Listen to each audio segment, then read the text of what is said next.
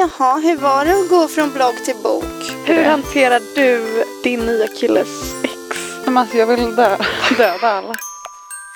Hej och välkomna till det 23 avsnittet av Flora och Frida. Jag blir alltid så fnittrig. Man blir det. Jag har hört att det ändå att uh, folk gillar när vi, när vi fnittrar mycket i podden för att det smittar. och så, så, att man sitter så på bussen och hör någon fnittra så börjar man själv fnittra. Det gillar man ju. Mm -hmm. Mm -hmm. Jag ska ta ut mitt tuggummi för annars kanske jag smaskar lite mycket. Oj, nu ligger den här som en liten bajs, blöt bajskorv. Och så fortsätter jag ta på den också. Förlåt, jag ber om ursäkt. Det här är faktiskt en grej.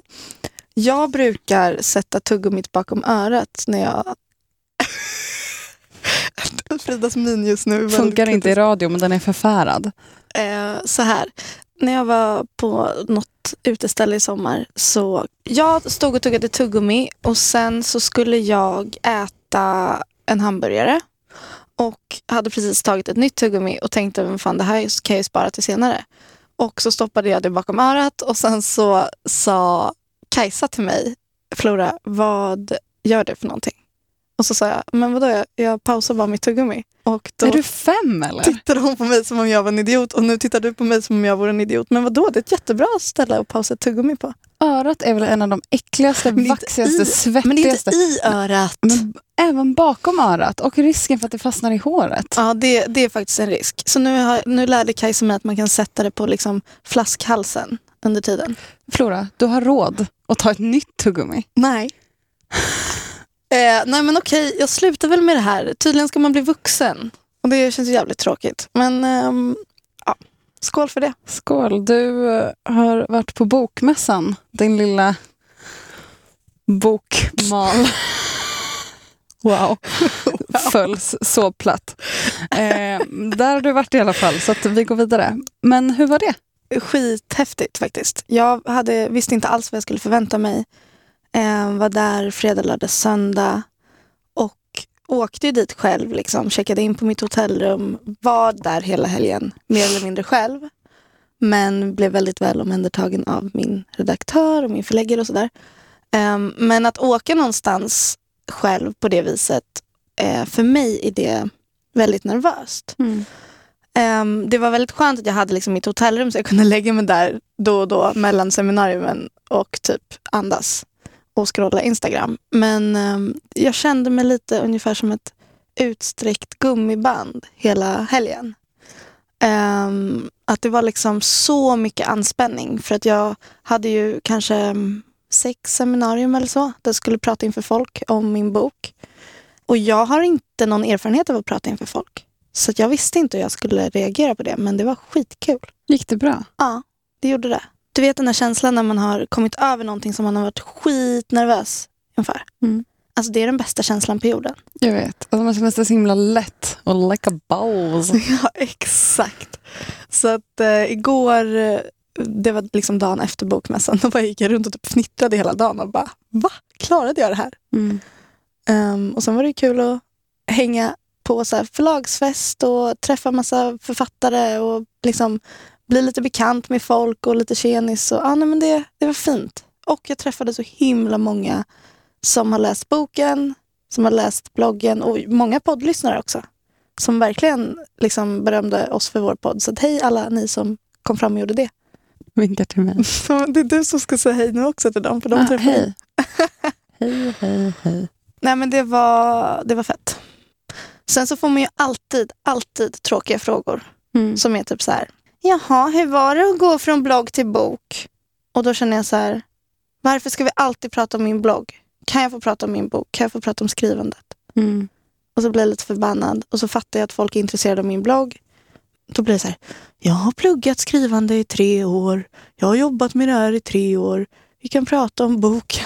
Men är det inte för att det eller att en journalist tänker att det kittlar med att det är så här, att en blogg är så fulkultur typ och lite så här skickligt tjejigt och att nu har du då gjort det här stora som är att ge ut en roman och att det är så här finkultur liksom. Mm. Och det, både du och, och att jag man som... jämför dem, de typen av skrivande. Ja precis och det är ju, båda är ju skrivande men både du och jag får ju liksom ändå folk som reagerar på att vi bloggar för att folk har en väldigt tydlig bild av vad en blogg är och den bilden är ofta fel. Mm. Och som i alla kvinnodominerade yrken så ses det ner på. Typ. Så att jag var lite trött på den grejen. För att det finns så mycket jag kan säga om skrivandet och litteratur som liksom inte har med att vara aktiv i sociala medier att göra. Så jag är så himla snorig och sjuk. Hur mår du? Vad har hänt för dig på sistone? Jag har haft en jätteintensiv vecka. Jag eh, har haft plåtning typ varje dag. Och igår var sista plåtningen så att idag vaknade jag upp med feber. Mm. Det är alltid så när man säger okej nu har du tagit igenom det sista. Jag vill bara svepa in dig i min kashmirhalsduk och vagga dig fram och tillbaka. Åh, jag vill mer hellre ha typ ett isbad. En upplösbar pool fylld med isbitar. Jag löser det. Men det var roligt igår. Då, eller jag ville göra en story jättelänge eh, som handlar om eh, motocross-tjejer. Och jag har haft lite svårt att få igenom det. För det är inte så många som också tyckte att det var- verkade fett. Men det, det här fattar jag faktiskt inte. Hur kan folk inte tycka att det är fett? Jag vet inte. Det är ju asfett. Ja, var någonstans är det inte fett? Det är ju bara fett. Motocross, brudar som kör motocross. Exakt. Men de kanske inte... Jag har också svårt att få fram idéer ibland. Jag blir så himla exalterad att jag blir yvig och bara jag vill göra det här. Okej. Men det var, det var väldigt, väldigt eh, roligt i alla fall och fint att få det så här miljöombytet och, och plåta personer som eh, har helt andra referensramar som bara inte går med på allt. Vi hade ju med en, en stylist också. Nu var det här ingen stylad modeplåtning utan det var liksom en plåtning som handlade om dem och deras gemenskap och deras bikes. Liksom. Yeah. Men vi hade några shots där man ville ha med någon typ av styling. Någon skinnjacka eller någonting. Och då var det ju en av, en av tjejerna som så här kör VM och sånt. Ett så här litet kid som är skitgrym. Hon bara, "S- tänkte inte sätta på sig en enda grej. För att hon tyckte det var fult. Ja, hon tyckte att det var så här töntigt and beneath her liksom. Och det respekterar jag hundra procent. Alltså jag Gud, ja. älskar henne för att hon bara vägrade. Hon bara, nej det där tänker jag inte på ja, bara, det känns inte bra. Åh, vad skönt. Och det, man blir lite så när man står där, man bara, men kan du bara sätta på dig den här jackan som vi har typ skeppat från London för att du ska få dig. Mm. Men jag kan ändå verkligen uppskatta alltså, när folk verkligen skiter i. Ja, verkligen. Och i och med att ni fotade dem liksom, som personer. Det var Ja. inte liksom skådespelare. Nej. Eller liksom. Verkligen inte. Eller det var ju de som, Modeller. som idrottspersoner. Ja, liksom. Exakt. Så det är ju fett rimligt. Fick du åka? Ja, Nej. när vi var, nej. Åh gud. när vi var klara så var det en, en tjej där som liksom var tränare på den banan. Som bara, ah, men vill du inte testa köra lite? Du kan låna Åh utrustning. herregud, alltså hela mina ben börjar darra nu. Och de bara, lite, du kan låna, lite, du kan låna en cross och utrustning typ. Jag bara, men jag gör inte det. Jag har aldrig ens kört moppe. Jag har inget körkort. Jag, jag kan typ inte ens cykla. Liksom. Men snälla, du kan väl köra lite långsamt? Då välter den. Den är enorm. Jag förstod inte hur stor en cross var förrän jag kom dit. Alltså, crossen går liksom upp till brösten liksom i mankhöjd, som man säger mest här. Ja, men du förstår vad jag menar. Alltså, Ja. den är, de är svinstora och kör man långsamt så tippar den ju. Så man måste köra ganska fort. Mm. Så jag bara, nej men kan inte jag få åka bakom dig när du kör? Hon bara, absolut, hoppa upp. Utan skydd, hjälm och allting. Och bara gasa iväg. Jag fick sån panik att jag bara började slå henne fram och tillbaka. Liksom, jättesnabbt på bröstet. Och bara, du måste stanna, du måste stanna, måste stanna. Gud! Men hon tyckte bara att det var så himla roligt för att det var en stockholmare som inte hade koll på någonting som var livrädd där bak. Så hon bara, Åh, en gång till! Och så bara gasade på medan jag bara slog henne på bröstet för att hon skulle stanna. Ja, det låter helt fantastiskt. Hade ni också människor i, på högstadiet som hade cross, som åkte cross till skolan? Nej. Crossmoppe hette det väl då kanske? Alltså inte en sån cross som är så här stor, men Nej, okej. moppe absolut. Ja, gud vad jag kämpade med de där moppekillarna alltså, som, hade, som satte upp moppehjälmen på huvudet och så här spottade ef- efter den och bara Ej, varför är kjolen så högt upp? är du gravid eller? Jag tycker det är fint. Det är min referens till cross. Jag förstår. Det det. Det är moppe. Det är en bit ifrån, men Mm. det är någon typ av motorfordon. Jag, Flora, träffade en kompis för någon vecka sedan som vi skulle bara mötas upp och typ säga hej för vi var i samma krokar. Och så träffade jag henne och hon var liksom helt så här nipprig. Typ. Alltså, det var som att hon, hela hon skakade. Jag frågade så här, hur mår du? Hon bara, eh, jo det är, det är okej. Och jag frågade henne, så här, men du, vad, vad, vad är det som händer? Jag märker ju att du inte mår bra. Och hon bara, nej men jag har precis haft världens jävla ångestattack attack typ. Det känns som att jag håller på att bli galen. Och så frågade jag henne, finns det något så konkret, någon konkret anledning till det här? Och då sa hon så här, ja, alltså jag är väldigt, väldigt stressad. Och så berättade hon att hon hade tagit på sig typ så här, ja, men fem olika projekt. Som, och, och, eh, alla de här var väldigt kreativa projekt. Det är inte något hon kan göra och sen är det färdigt. Utan det är liksom så här, ja men jag vill skriva, eh, jag vill skriva en dramaserie. Jag vill göra det här, jag ska vara med i den här pjäsen. Alltså det är väldigt så här, kreativa grejer som kräver mycket tid. Och som också kräver att man liksom alltid måste prestera helt utan att kunna så här, luta sig mot mallar. Typ. Och så började vi prata om det här med att när man är ung som vi, eh, och vi rör oss ju ganska så här, i kretsar där folk gör ganska mycket kreativa saker.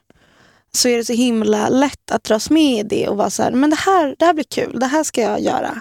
Jag ska vara med i det här projektet, eh, det kommer bli jättebra för mig i framtiden. Det är jättebra att ha på, min, på mitt CV. Eh, eller det här kommer leda till det här som kommer leda till det här. Att man tänker i så många steg hela tiden. Ehm, det jag förstod av att prata med min kompis var att alla i hennes närhet säger tacka ja till allt. Säg aldrig nej, utan säg ja till allt. För det kommer leda till någonting bra. Uh, och Det här har gjort att hon har tagit på sig så mycket att hon liksom inte vet i vilken ände hon ska börja. Och är så överväldigad att hon knappt kan få ur sig en enda mening. Och ja, det är ett stort privilegium att ha så många erbjudanden. Och det är ett stort privilegium är... att, att kunna säga nej till saker. Rent ekonomiskt. Ja. Och Sen kan man också applicera precis samma sak. Det behöver inte handla om kreativa projekt. Det kan handla om att man tar på sig att man ska vara med i elevkåren. Mm. Och man tar på sig att man ska typ baka bullar till det där föreningsmötet. Mm. Eller, eller liksom. Så det här kan ju verkligen appliceras på andra tillfällen också. Än, än bara kreativa grejer. Liksom. Absolut. Jag tror dock att det här med tacka ja till allt. Säg allt alltid jag mm. är extra tydligt i så här, det mm. kreativa mm. området. Absolut. För att eh, man är så himla mån om att typ så här, ha en tjusig titel. Eller om jag gör det här projektet nu så kommer det leda till någonting annat framöver. Och jag har haft så många kompisar på sistone som har varit så överväldigade av att de har tagit på sig för mycket jobb. För att alla jävla människor säger ja, gör det, gör det, det blir bra. Mm. Även fast deras magkänsla, och, och jag, när jag pratar om det här så kan jag relatera så jävla mycket till hur det har varit för mig tidigare. Att min magkänsla har sagt nej, jag vill inte, jag vill inte, jag vill mm. inte. Men att alla andra utifrån säger ja och därför tackar man ja. Känner du Frida att du kan tacka nej till saker? Eller jag känner att jag är, en, är en ganska bra på att tacka nej till, till mycket saker och jag känner mig aldrig jag, det är väldigt sällan att jag känner att så, okay, men det här måste jag verkligen göra. Utan jag, jag tänker ofta att så, men det, det kommer något nytt eh, senare. Men, men, eller så att jag inte känner mig press liksom utifrån så, men jag tar absolut på mig för mycket. Inte för att kanske andra säger att man aldrig ska tacka nej, men för att jag själv liksom dras med och tycker att saker är så himla kul. Liksom. Och då står man där och försöker så här, eh, rodda ihop crosstjejer till en bana som, i Uppsala och sen samtidigt rodda en releasefest och bygga en hemsida och ehm, och reda ut var man ska distribuera sin tidning och typ så här, försöker hålla koll på relationer och samtidigt plåta saker för att man tycker att det är så kul. Man är så personligt eh, involverad i allting. Och man vill så himla mycket. Det som är läskigt i de här sammanhangen är att så här, kommer man hem en torsdag kväll och har gjort, kanske varit på en plåtning då för dig eller jag kanske har Skrivit en bok under dagen. Men alltså, den här tiden som, som man egentligen behöver till att ligga och titta på serier. Att, ja. att både du och jag har ju svårt att ligga och titta på serier utan att då kanske vi redigerar bilder samtidigt. Mm. Att det här med att så här, man kan alltid göra mer. Så här, shit, mm. nu har jag en timme över. Då kanske jag borde skriva det där som jag har tänkt att jag vill skriva. Och att det är en jävla lyx att typ ha det som problem. Verkligen. Men det är, jag märker det i min närhet att det är så många som ja, helt enkelt är lite för duktiga. Det är ju det det handlar om. Och som du säger, det här kan man ju verkligen applicera på vilken situation som helst. Kommer man på gymnasiet eh, till exempel och tror att man ska klara allting, liksom hur spick and span som helst. Så kommer det förr eller senare kanske inte bli så bra. Mm. Om man vill göra många saker så måste man vara väldigt duktig på att eh, stänga av mellan sakerna. Hur menar du? Att det vill säga, jag håller nog just nu på med kanske, jag kanske har ungefär typ tio projekt igång just nu som jag har i huvudet. Men jag kan inte tänka på alla dem samtidigt. För då blir jag, alltså då får jag ju gråta. Då blir man ju galen.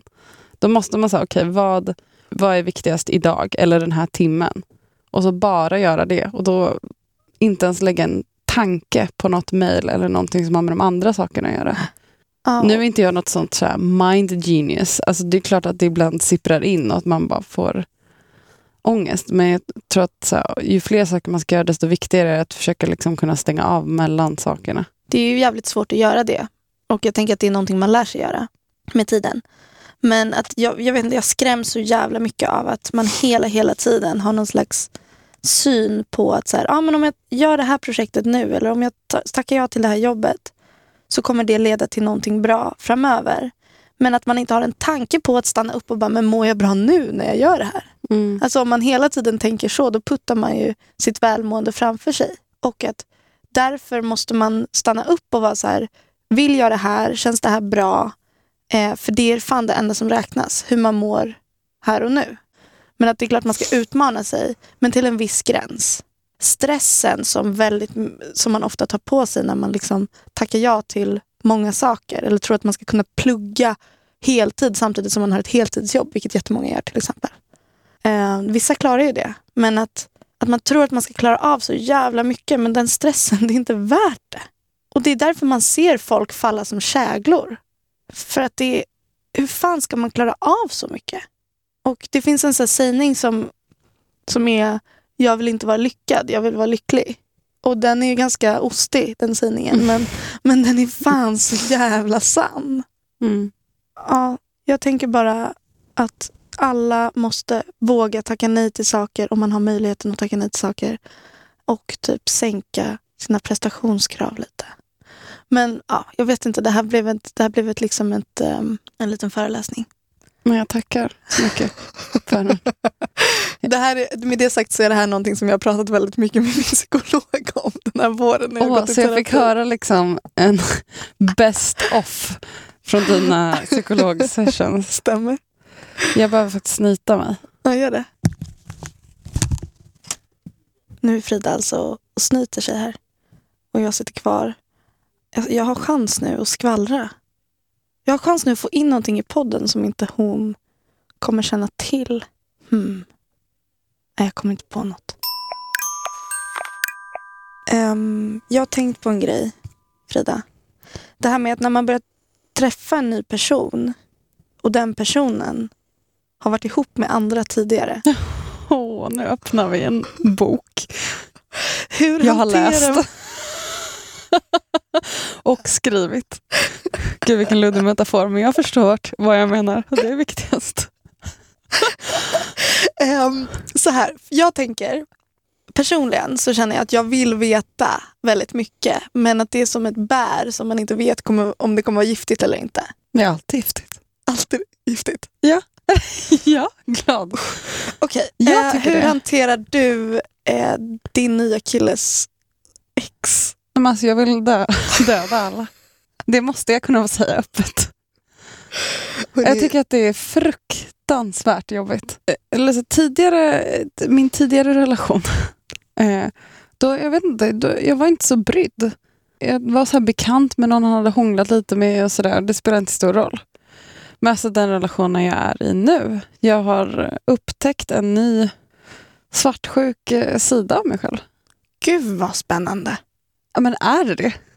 Jobbigt. Ja, men vi har ju haft ett helt eh, avsnitt om svartsjuka. Absolut, och där var jag så jävla casual. Om vi gör om det avsnittet så är det en hel del Och nya här har vi upptäckter. ju, det, det, det sa vi också i det avsnittet, men att alltså, svartsjuka är ju helt beroende på vem man är med. Alltså, och och här, statusnivåerna i det förhållandet. Ja. Men kanske också, alltså att, jag tror att så här, det är lätt att säga att man är en svartsjuk person eller så är man inte en svartsjuk person, men jag tror inte att det är så. Men jag tror inte att det här har så mycket med situationen att göra. Jag kan tänka mig att man blir mer svartsjuk om det finns skäl att vara svartsjuk. Att man känner sig osäker eller inte sedd eller så.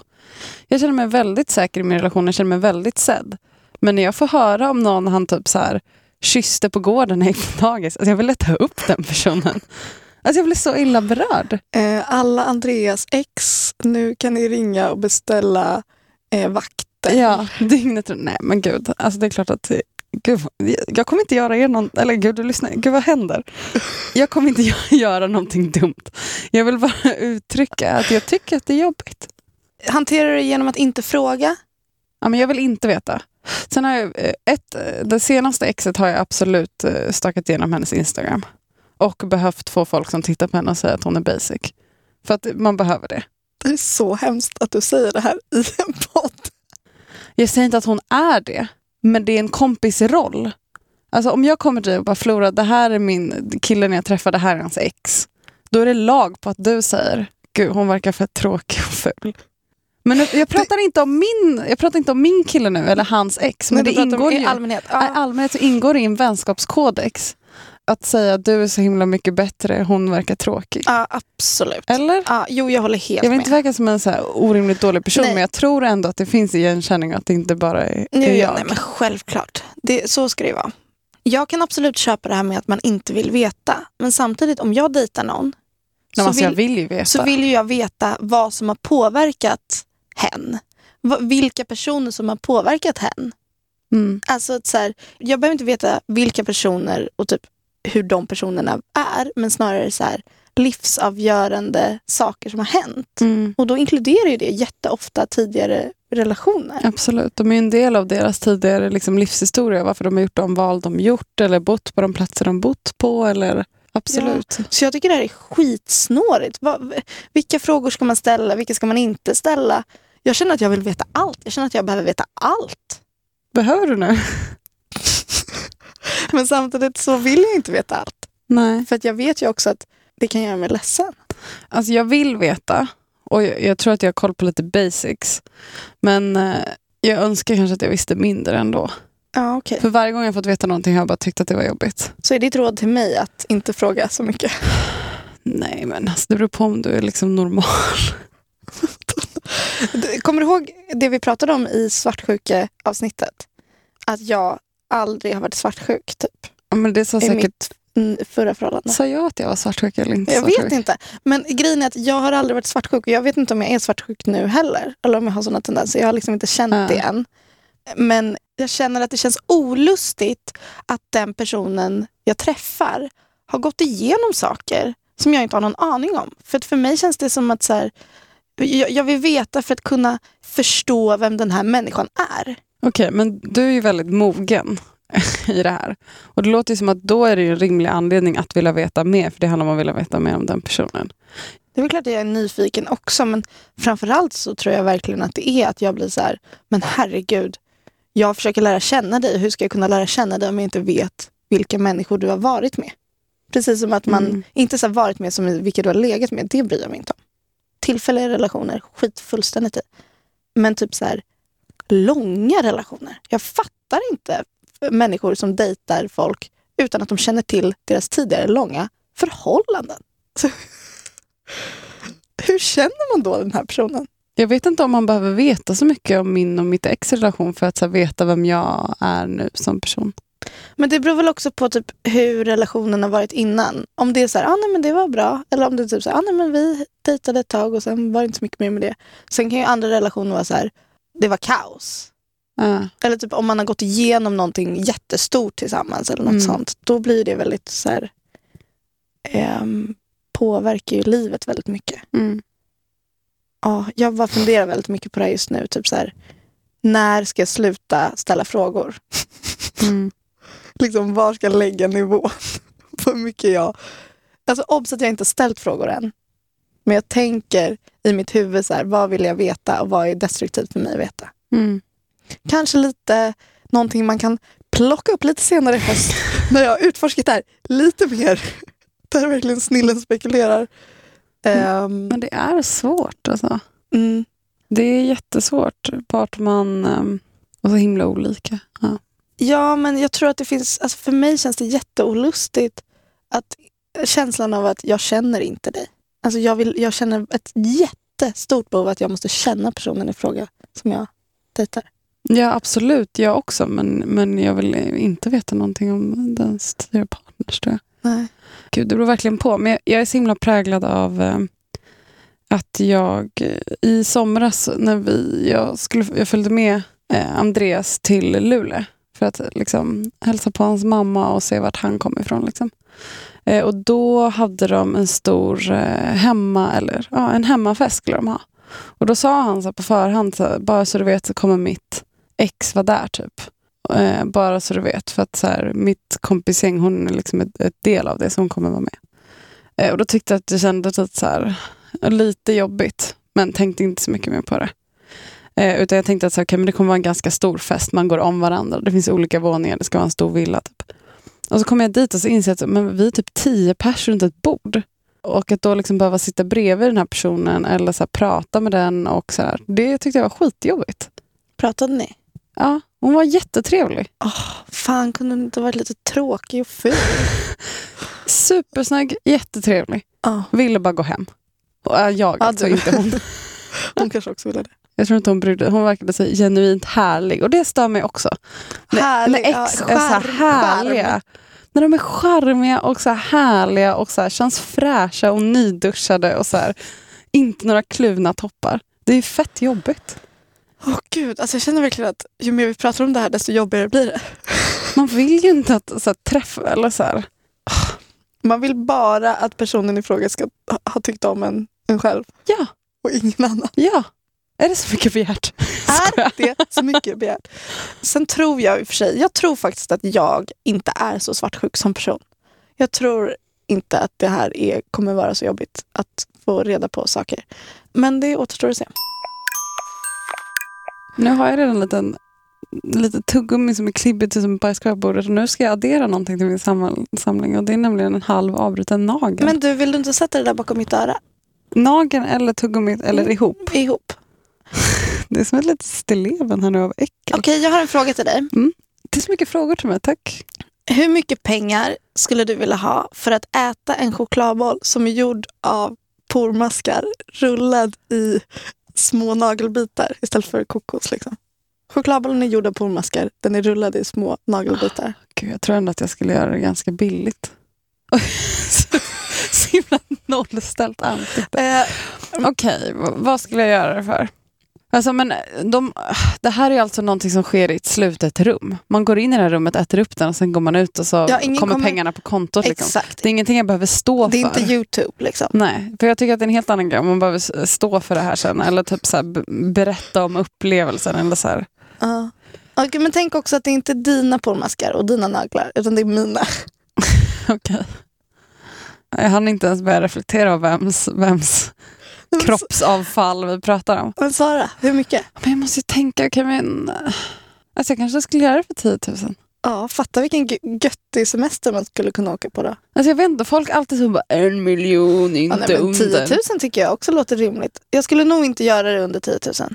Nej, inte jag heller. Eller det beror på om jag skulle vara i en så situation då där jag verkligen behövde pengar. Ja, Okej, när man bara, okej Ja. shit nu känns det jobbigt att betala hyran.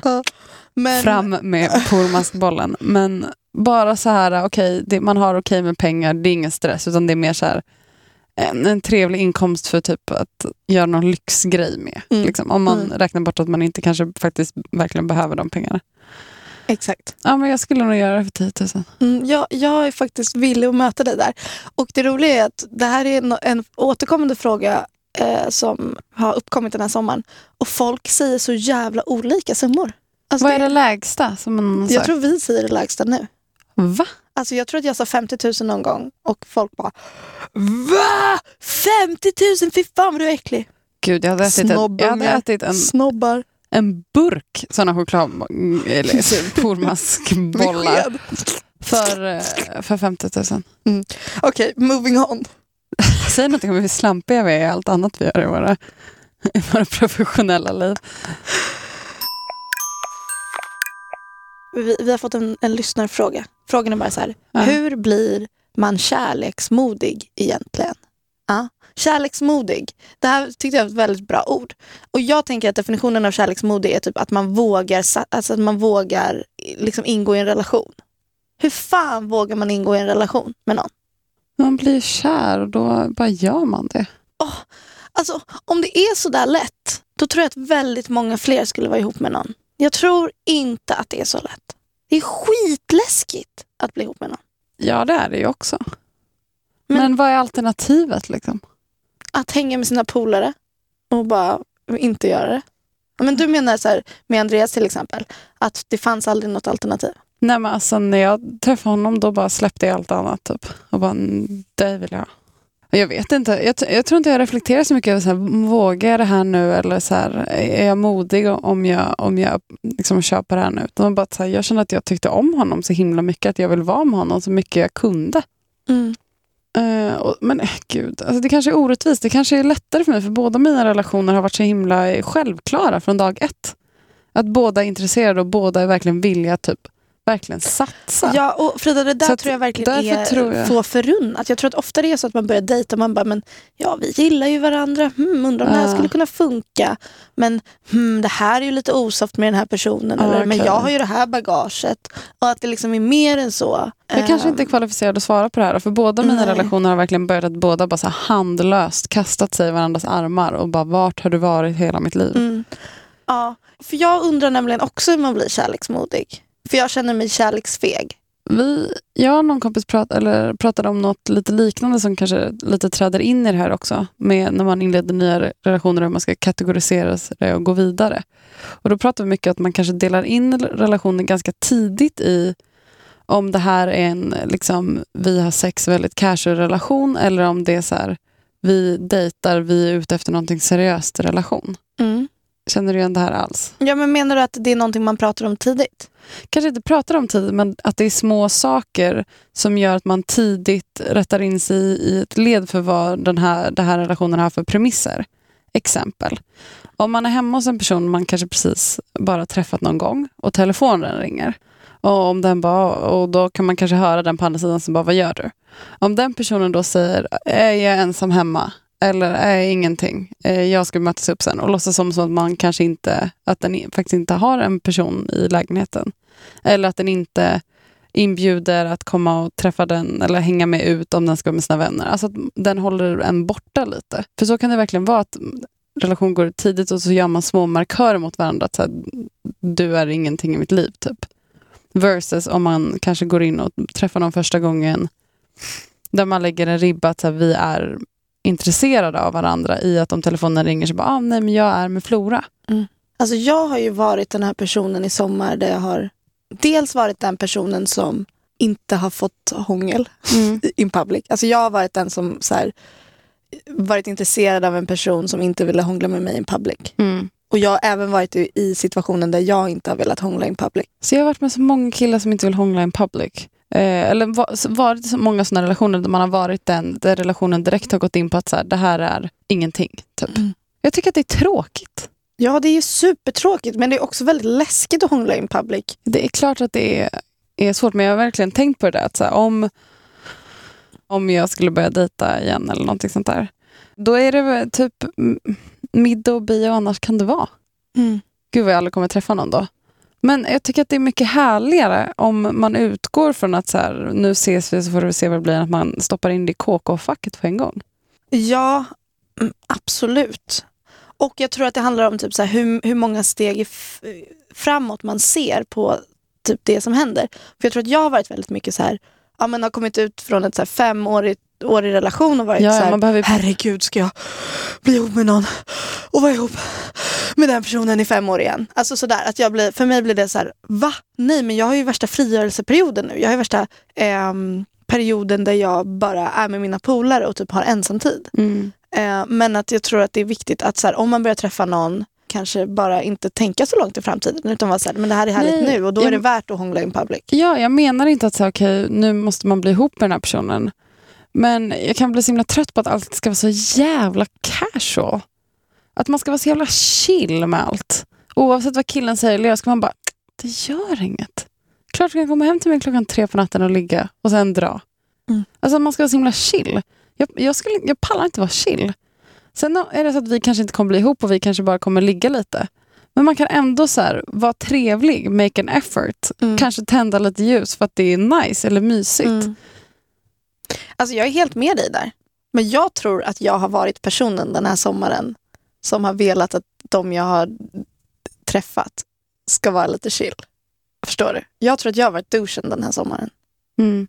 Men du har varit ihop med någon så himla länge och att du velat vi- visa hänsyn till den personen du har varit ihop med. Ja, dels det men också att jag har varit så här, har varit rädd för att saker ska kännas för mycket. Mm. Eller liksom att, att gå in i någonting snabbt. Eller liksom att det ska bli för parigt för fort. För att jag har haft parigt i så Mm. många år. Det var jag också jättestressad över när jag och Andreas började ses. Att så här, för båda vi är så himla så här hemmapersoner och då fick jag sån jävla panik av att så okej, vi har bara setts i någon månad men vi är ändå alltid hemma hos mig på kvällarna och typ lagar tacos och beter oss som att vi har varit ihop i 20 år. Och då fick jag det så här, gud vi måste göra mer saker, vi, vi måste gå ut och dejta, vi måste gå och ta en drink, alltså vi måste göra sådana saker typ. Eh, men eh, sen så insåg jag att det är mycket mer nice att ligga hemma och äta tacos. Mm. Man behöver inte vara, vara stressad över den grejen heller. Det är väl så. Men det är väl, ja, du skrev det på bloggen någon gång tror jag. Men, eller så har du sagt det här till mig, jag kommer inte ihåg. Men typ, Ska du outa mig nu? ja, men, Okej, men säg då. Nej men det här med typ så att, att Andreas hade på sig Matthews strumpor och stod och stekte pannkakor Ja. på samma sätt som Matthew hade stått och stekt pannkakor Ja. väldigt kort innan typ, Ja. i ditt kök. Och att det är en sån grej som för mig, så här, den tanken är så här, äh, inte, inte med er och de personerna. Det var tanken men på att det. applicera det i min situation så blir jag så här, få svindel typ. Mm. Det är speciellt. Så hur blir man kärleksmodig? Ja, den som vet, eh, ring 073 5777 988. Um, Obs, det var ett fejknummer. Ring inte det. Men jag tänker så här, kärleksmodig, man kanske inte så här... Jag vet inte. Jag vet, jag vet faktiskt. Jag har faktiskt lite ett svar på det här. Ja. Och det är att man kommunicerar så mycket man bara kan med den personen man träffar. Ja. Säger så här, det här är jag rädd för. Det här, det här, det här och det här. För att när man väl har luftat det så känns det så mycket lättare att ge sig hän. Och det krävs också att det finns mod från båda håll. Mm. Alltså annars, annars är det inte värt att ens anstränga sig att vara eh, kärleksmodig. Om den personen man är med, om man känner att den inte liksom committar eller vågar vara modig och eh, typ säga till sina kompisar att nej men nu är jag med Flora, jag kan inte ses ikväll. Mm. Man ska kräva mod från andra hållet också. Det ska man verkligen. Men också komma ihåg att människor behöver olika mycket tid för att eh, landa i saker. Så att eh, man får känna in varandra. Och det är ju det det handlar om. Man ska bara så här fråga, typ, hur känner du? Eh, känns det här bra? Är det någonting som känns jobbigt så kan du säga det. Den grejen. Ja. Eh, vill du avsluta den här podden med något tips eller något? Ja, alltså om man ska spola ner något, något större föremål i, i en toalett eh, så är det bra att kolla om toaletten kan spola först. Eh, för att om man försöker spola ner en, en blodig tampong i, i toaletten och den fastnar, då måste man sen eh, ta upp den med handen. Och det är inte så kul. Och det är Mm. mitt tips. Ja, det var ett bra tips. Eh, absolut, det var ett bra tips. Eh, och hörni, tänk på miljön. Tänk på att man inte ska... Gud. Basically, det jag ville, nu när vi pratar om det här fick jag en sån jävla flashback från första gången jag träffade Matthew och var jättenervös och var hemma hos honom och Åh. hade mens. Och då hade han, alltså han hade ingen papperskorg i badrummet och då är man så himla nervös att ta ut den där blodiga tampongen till typ köket eller någonting. Mm.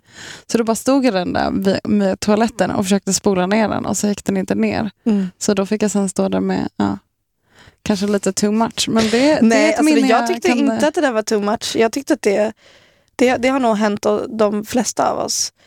Jag hörde om någon person som hade bajsat och inte kunnat spola och sen tagit upp bajskorven och försökt mosa ner den i dusch... Ehm, vad heter det? duschgallret liksom. Mm. Man kan väl lyfta gallret också så att man bara kan... Men Gud, det måste ju lukta, gud, det går ju inte. Vem är det här? Är det en kompis till? Nej, nej, det här är faktiskt en sägen. Fast alltså, det här är, jag tror det var Hanna Pi som hade ett blogginlägg där folk fick skicka in sina bästa bajshistorier. Fast gud vad det ändå känns rimligt att det har hänt. Ja. Eller har hänt, det har Ja, ja, ja, absolut ja. hänt. Ja, vi alla har ju någon gång stått i en toalett eller vid en toalett och spolat eh, Och ingenting har frenetiskt hänt. och ingenting har hänt och svetten börjar krypa upp. Eh. Jättebra eh, tips eh, om en toalett inte går att spola. Det är att, eh, liksom att tvångsspola den. Med vatten från en hink typ. Vatten från en hink eller typ så här, eh, om, man har, om det finns ett handfat i badrummet eller om det bara finns någon mugg eller någonting, att man bara försöker få ner så mycket vatten som möjligt i toaletten. För Ah. då spolas det ju. Liksom. Man kanske kan ta hinken från papperskorgen. Ja, använd papperskorgen, ta ut plasten ur papperskorgen och så fyller du den med vatten från handfatet och sen så bara häller du ner det i toaletten Mm. så spolas det. Eller så öppnar du dörren och ropar Du, eh, det går inte att spola här. Eh, eh, ska jag göra något speciellt? Då, då bryter man isen ganska fort också. Då kan man också vara lite mer... Då är man eh, öppen för att vara kärleksmodig sen. Precis, det, det, det är trixet. Bra, då har vi det sagt. Eh, följ oss i eh, sociala medier. Du kan följa mig på Instagram, Frida Vega, eller följa min blogg på Bonn, då bonn.se Frida Vega. Och mig, Flora, följer du på Flora Vis med W på Instagram. Och min blogg hi- hittar du på flora.metromode.se. Läs min bok gärna. Då blir jag jätteglad. Den heter Stanna. Den finns överallt. Hör av er om ni har några bra kärleksmodigstips. Och kanske om det är någon bra bajshistoria. Eller ja. Använd hashtaggen Flora Frida. Because we love that shit. Hejdå! Hej då! Poddtips från Podplay. I podden Något Kaiko garanterar östgötarna Brutti och jag, Davva, dig en stor dos skratt. Där följer jag pladask för köttätandet igen. Man är lite som en jävla vampyr. Man har fått lite blodsmak och då måste man ha mer. Udda spaningar, fängslande anekdoter och en och annan arg rant. Jag måste ha mitt kaffe på morgonen för annars är jag ingen trevlig människa. Då är du ingen trevlig människa, punkt. Något Kaiko, hör du på Podplay. Därför arkadeinerna.